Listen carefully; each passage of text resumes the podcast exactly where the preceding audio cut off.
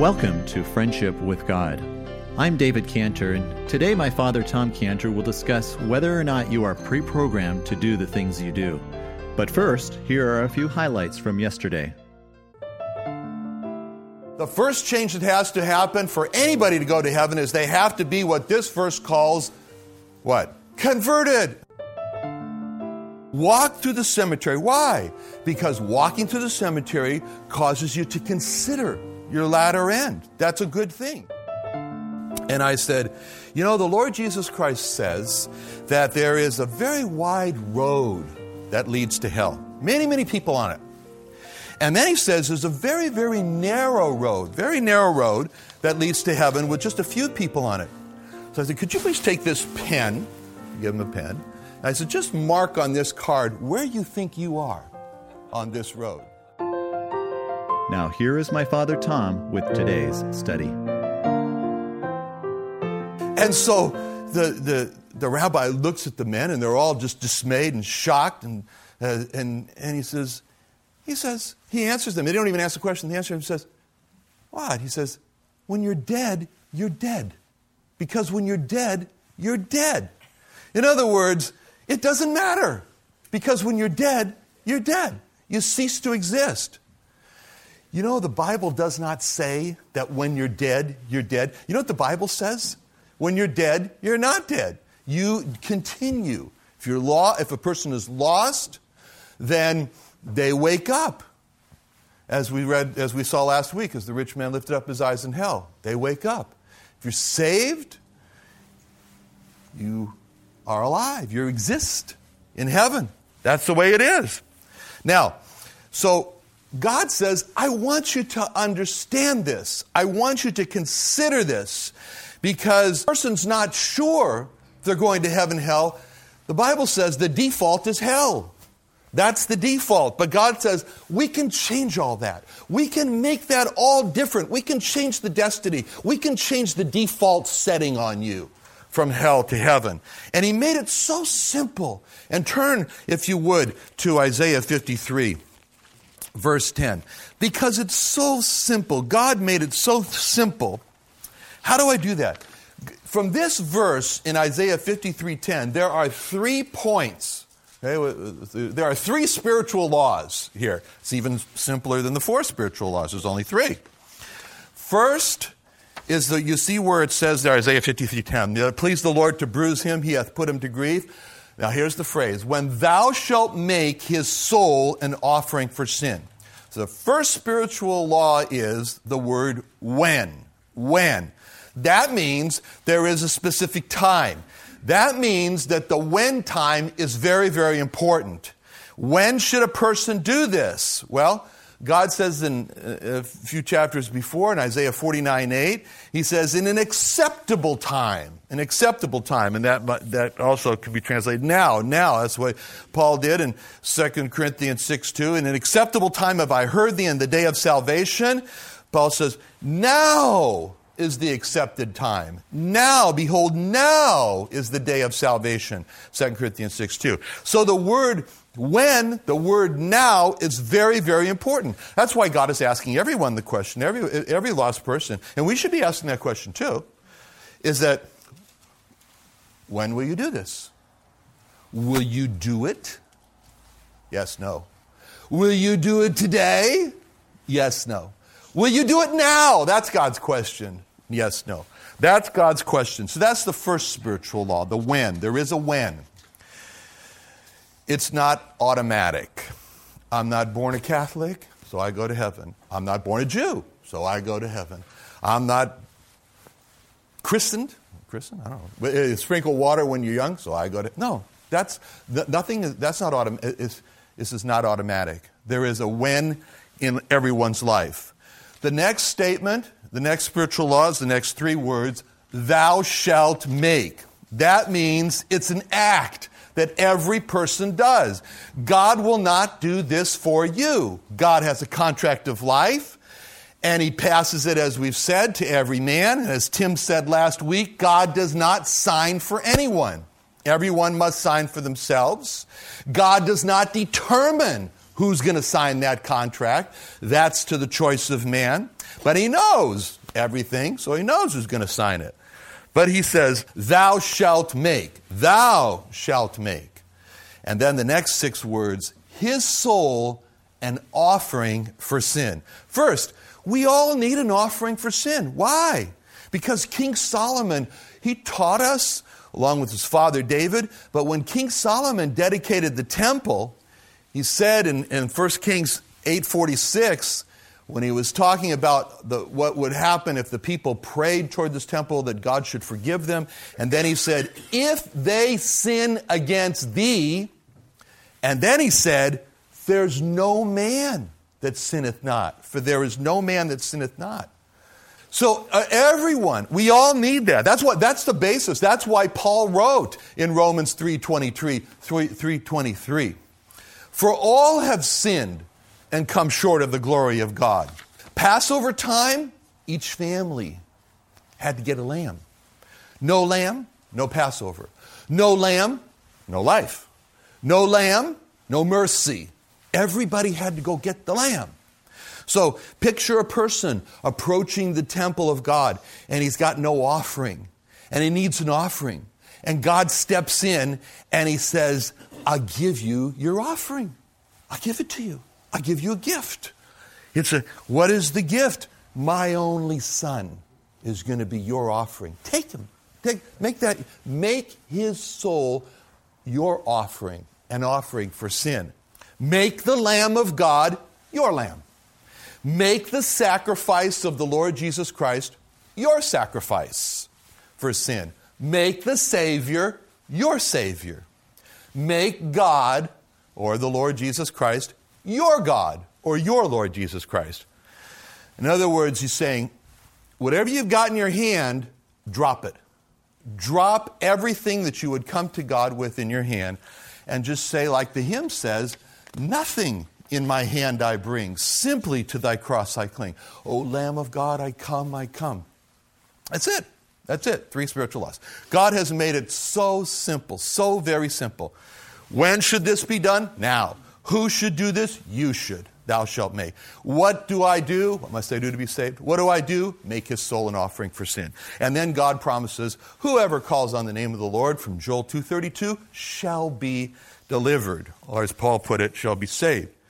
Turn, if you would, also to, um, to Deuteronomy 5.29. Deuteronomy 5.29 as we continue now and ask the question, you know, m- many people might, might say, yeah, that's good for Christians, but I'm not a Christian. And, and I don't know if God, you know, God encourages every lost person to come. He wants everyone to be saved, as we saw last week. He will have all men to be saved. He's not willing that any should slip through the cracks, any should perish. Okay, so in Roman, I'm sorry, in Deuteronomy 5:29, it says this: "Oh, that's the New Yiddish Standard Version again. Oi, he says, oh, the pain of it all. Oh, he yearns. Oh, the grief. Oh, oh, that there were such an heart in them, that they would fear me, keep all my commandments always, that it might be well with them and with their children for this life. That's not what it says. It says, forever. Just like David said in Psalm 23, I shall dwell in the house of the Lord forever forever. God, can you, have you ever thought of this? God wants everyone to have a good forever. He wants that. He's standing on the sidelines of the race of our life, cheering for us. He wants us to have a good forever. That's what he wants. And so he so he's saying, I'll do everything. What do I need to do? God says, What do I need to do to make this more simple for you? To help you along the way. What warnings, what further warnings do I need to place in the path so that you don't continue on the broad road?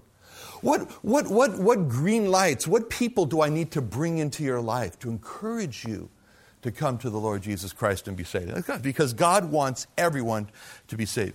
But now, when we thought, so that's for the lost. That's for the lost. In the beginning, a holy anxiety of, of, uh, of uh, there's going to be an end, and what is my latter end, and, and uh, turn to the Lord and be saved. But the, but the, now that's for the lost. But I, I, I'm not looking at you and saying, well, you're all lost. I'm not saying, I know, we're saved. Many of most, I don't know, God knows. Anyway, so the phrase in the beginning should also bring to the saved a kind of holy anxiety as well. Why? Well, turn to Luke chapter 16, verse 1, and follow along here very carefully as I read these words. And he said also unto his disciples, There was a certain man which had a steward, and the same was accused unto him that he had wasted his goods. And he called him and said unto him, How is it that I hear this of thee? Give an account of thy stewardship, for thou mayest be no longer steward. Then the steward said within himself, What shall I do? For my Lord taketh away from me the stewardship. I cannot dig. To beg, I am ashamed. I'm resolved what to do, that when I am put out of the stewardship, they may receive me into their houses. So he called every one of his Lord's debtors unto him and said unto the first, How much owest thou unto my Lord? And he said, A hundred measures of oil. And he said to him, Take thy bill and sit down quickly and write down fifty. And he said to another, How much owest thou? And he said, A hundred measures a week. And he said unto him, Take thy bill and write fourscore. And the Lord commended the unjust steward because he had done wisely. For the children of this world are in their generation wiser than the children of light. Now, first of all, first of all, according to verse 1, who is the Lord Jesus Christ speaking to? Who's he speaking this parable to? His disciples. Uh, color them like us. Okay? His disciples. He's not addressing the lost, he's addressing his disciples. This is a true account. It's not a story. It's a true account that the Lord Jesus Christ is telling, and it's an account about a rich man and his steward. What's what's we don't say steward today. What would we use? Manager. manager. It's a manager. Okay, so the rich man is so rich that he needs an investment manager for his wealth. We should have such a problem. Anyway, so he's got maybe I don't we don't know what his what his wealth is. Maybe there are lots of parcels of land, and he's got this this manager, a land manager, and he sublets out the part. We don't know, but it looks like the rich man is very far from being a micromanager. The rich man's not a micromanager. In fact, he's a very trusting boss, and he just seems to know nothing about any of the details. But the rich man seems to have gotten a lot of reports a lot of bad reports about his manager. And the reports are basically that he's doing a bad job, he's wasting your wealth. So from verse 3, the, and also, it's probably not far from the truth because in verse 3, when the, when, the, when the manager is sitting there considering, let's see, what am I going to do? Should I become a hard worker? Oh, I can't do that. So he doesn't seem to be a hard worker. He seems lazy. But anyway, when he, so get a job? No, no, that's out of the question. He says, I cannot dig. Uh, he says, I can't work. Anyway, what the investments were that he had to manage and how he was wasting them, it's not important to the point of the, the, the account. The rich man has just become convinced that he's got to fire his manager. He needs to fire him, but he wants to find out first a little damage assessment, you know, how much damage has been done. So he's, he's calling him in to, to, to say, all right, maybe it's his last chance. Maybe he's going to change his mind if the rich man sees, oh, I was really wrong. He's really done a great job. So he, he says to him, bring all the, the details, bring the, the contracts or the scrolls or whatever they had in those days and lay them all out so I can see what's been going on here. And uh, so I see if it's true or false. Every detail. Now, uh, for the first time, it looks like the manager is going to have to sit down and, and produce the details of what he's done. He's going to have to do that. And, and so the manager has a chance to justify himself and keep his job. Uh, but, but the manager seems to, be, seems to know that he's guilty because he's not thinking about justifying himself. He says in, in verse, it, it, well, first of all, the Lord calls him an unjust steward, but he, he, he says, well, when I am going to lose my job him, what am I going to do? So, but he's shaken in verse 3, the manager. He's almost stuttering in fear when he blurts out these, sh- these short sentences What shall I do? My Lord taketh away from me my stewardship. I cannot dig. To beg, I'm ashamed. So he's really shaken in his core the thought of him having to give an account of how he's managed has been like an earthquake that's gone off in him. As he was terrified, he realizes it's coming, and, and, and he's gonna, he can't give a good account. And he knows when his boss sees the detail, there's going to be no second chance with all this. He, he, he, he's, he's finished. He knows all this. He sees all his goose is cooked. And he knows that. And he knows that so much. He says, When I am put out of the stewardship, the reality has hit him like a ton of bricks. Tom, a common belief today is that your destiny is actually predetermined, as if everyone has been pre programmed or predestined in life. But you said that a person can actually change their destiny, as in a person can determine their own destiny. Now, I know that everyone does not agree with this, but can a person really change their own destiny from hell to heaven? And, and how does someone do that? Absolutely. It's so very clear when you look at what God said in Isaiah 53:10. This verse starts out with one of the most astounding statements in Scripture. It says that it pleased the Father, it pleased the Lord to bruise him, to bruise the Son. You can look at this verse as if it was saying, It pleased Abba Elohim, God the Father, to bruise Ben Elohim, God the Son. It pleased God the Father to bruise him.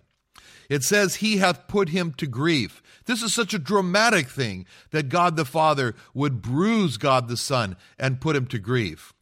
He says, When thou shalt make his soul an offering for sin. Literally in the Hebrew, it says, If you put your guilt on his soul. In other words, this now is shifting where God is saying, now, this is something you can do you can make his soul, the soul of the Lord Jesus Christ, your personal offering for sin. And that is a matter of choice. And that is how a person changes their destiny from hell to heaven. When they make God's Son, God's gift to them, their own personal offering for sin, and they say to him, My Lord, my God, my Savior is the Lord Jesus Christ. That changes a person's destiny from hell to heaven. If they really mean it, from the depths of their soul, and they cry to God, God promises that He will save their souls and change their destiny from hell to heaven. This great change in destiny is obviously done through prayer. You know, I used to wonder after I prayed, did God really hear my prayer? Or was it just me who heard my prayer? That's a very, very common feeling after praying. I mean, you're sitting in the room, you're praying, and you're wondering, was there just one person who heard that, as in only me? Or did God really hear my prayer? And you ask yourself the question, what should I base my belief that God heard me on? Is it a feeling? Is it some kind of a, a, a, mysterious rush which all of a sudden comes on you and you say, Oh, I really, really feel. You know, there's something more reliable than the really, really feel after praying, and that is, what does God say? And here we grab a hold of a verse in 2 Corinthians 6 2, like a handle on the side of a ship and we're and the ship is passing by and we grab a hold of it for security. And this verse says, For he saith, I have heard thee in a time accepted, and in the day of salvation have I succored or have I helped thee. In other words, God is saying here is that when it comes to the subject of salvation, when it, it is so important to God that he says, you can just assume that when you are on the subject of salvation, I am hearing you. I am hearing every word that you're speaking. I'm seeing every movement of your heart. I'm watching your total being. You've got my full attention because every person desperately needs salvation and God so loved the world. In other words, he so wanted to give this salvation to everyone that he gave his only begotten son, which means that when anybody turns to him in, in, in the subject of salvation, God is not nonchalant. He's right there and he's hearing.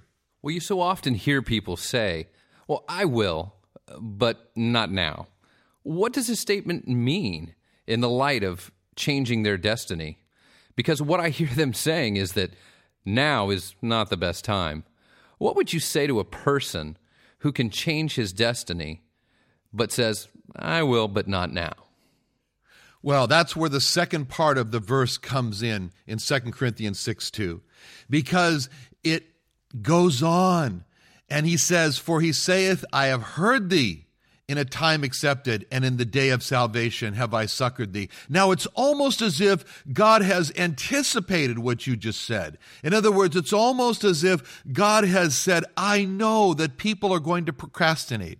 I know that people are going to put it off. I know human nature. I know that they are going to say, I will, but not now it's going to be the not now syndrome. And so God addresses that right away with the second part of this verse where he says, Behold, as if God is saying, really focus on this, really look at this, behold. And then he uses this word, now is the accepted time. And then he says again, Behold, now is the day of salvation. You know, God doesn't waste words. If he repeats something, in, in the Bible, it means it's really important. And when he says, Behold now, behold now, that means it's so important to seize the moment. Because this gets back to the issue here man can change his destiny from hell to heaven. Man has not been pre programmed, man has not been predestined. Man has been crowned with the sovereignty of choice by God in such a way that he has, by God, been given the choice to determine his own destiny. And that choice, God says, you should exercise that choice. God says, you should make that decision. God says, you should do it. You should do it today. You should do it now. And therefore, he says, Behold, now is the accepted time. Behold, now is the day of salvation. God looks down the spectrum of time, the tunnel of time in each one of our lives, and he sees what we don't see. He sees the car accidents. He sees the he sees the heart attacks. He sees the he sees the the the the the sudden and unexpected death. He sees that. And when he sees that, he is saying, Oh, that these people were wise. Oh, as Moses said, that they would consider their latter end. Oh, that there was such a heart in them, as Moses said. Why? Because God says, I know what your future holds, but I'm leaving you to make your own decision. Because one thing God has determined, and that is that everyone in heaven was not forced there.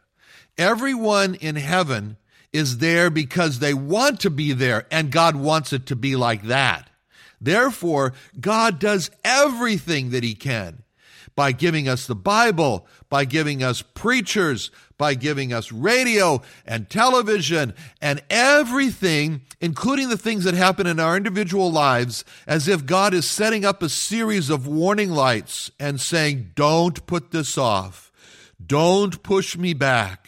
Don't say later is, is, is, is just as good as now, because God says now, right now, because to make the decision now is to take God seriously.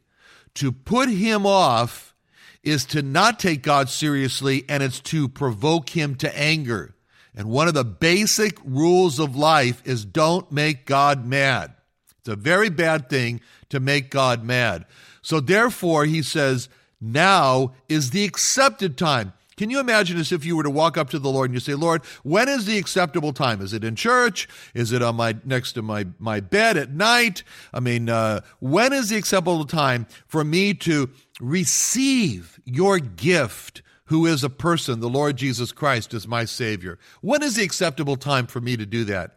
And God says, forget about the the it has to be in church. Forget about that, it has to be by your bedside. God says the acceptable time is now to pray. And what prayer is appropriate? And maybe you're saying to yourself, I don't know how to pray. very simple. You just pray, Oh God, I'm a sinner. Oh God, I want your gift, your salvation. Oh God, I throw open the door of my heart. Please enter in. Be my Savior. Be my God. I believe your Bible. I receive your Son. I want to become your child today. Thank you for hearing me in Jesus' name. Amen.